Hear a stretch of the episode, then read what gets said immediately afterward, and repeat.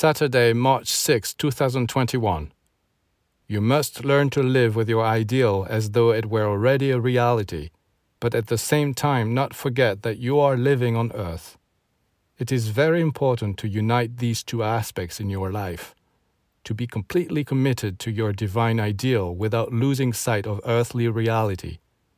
This is true equilibrium, and it is very rarely achieved. Most people are either idealists who cannot see the ground they walk on, or materialists who see nothing else.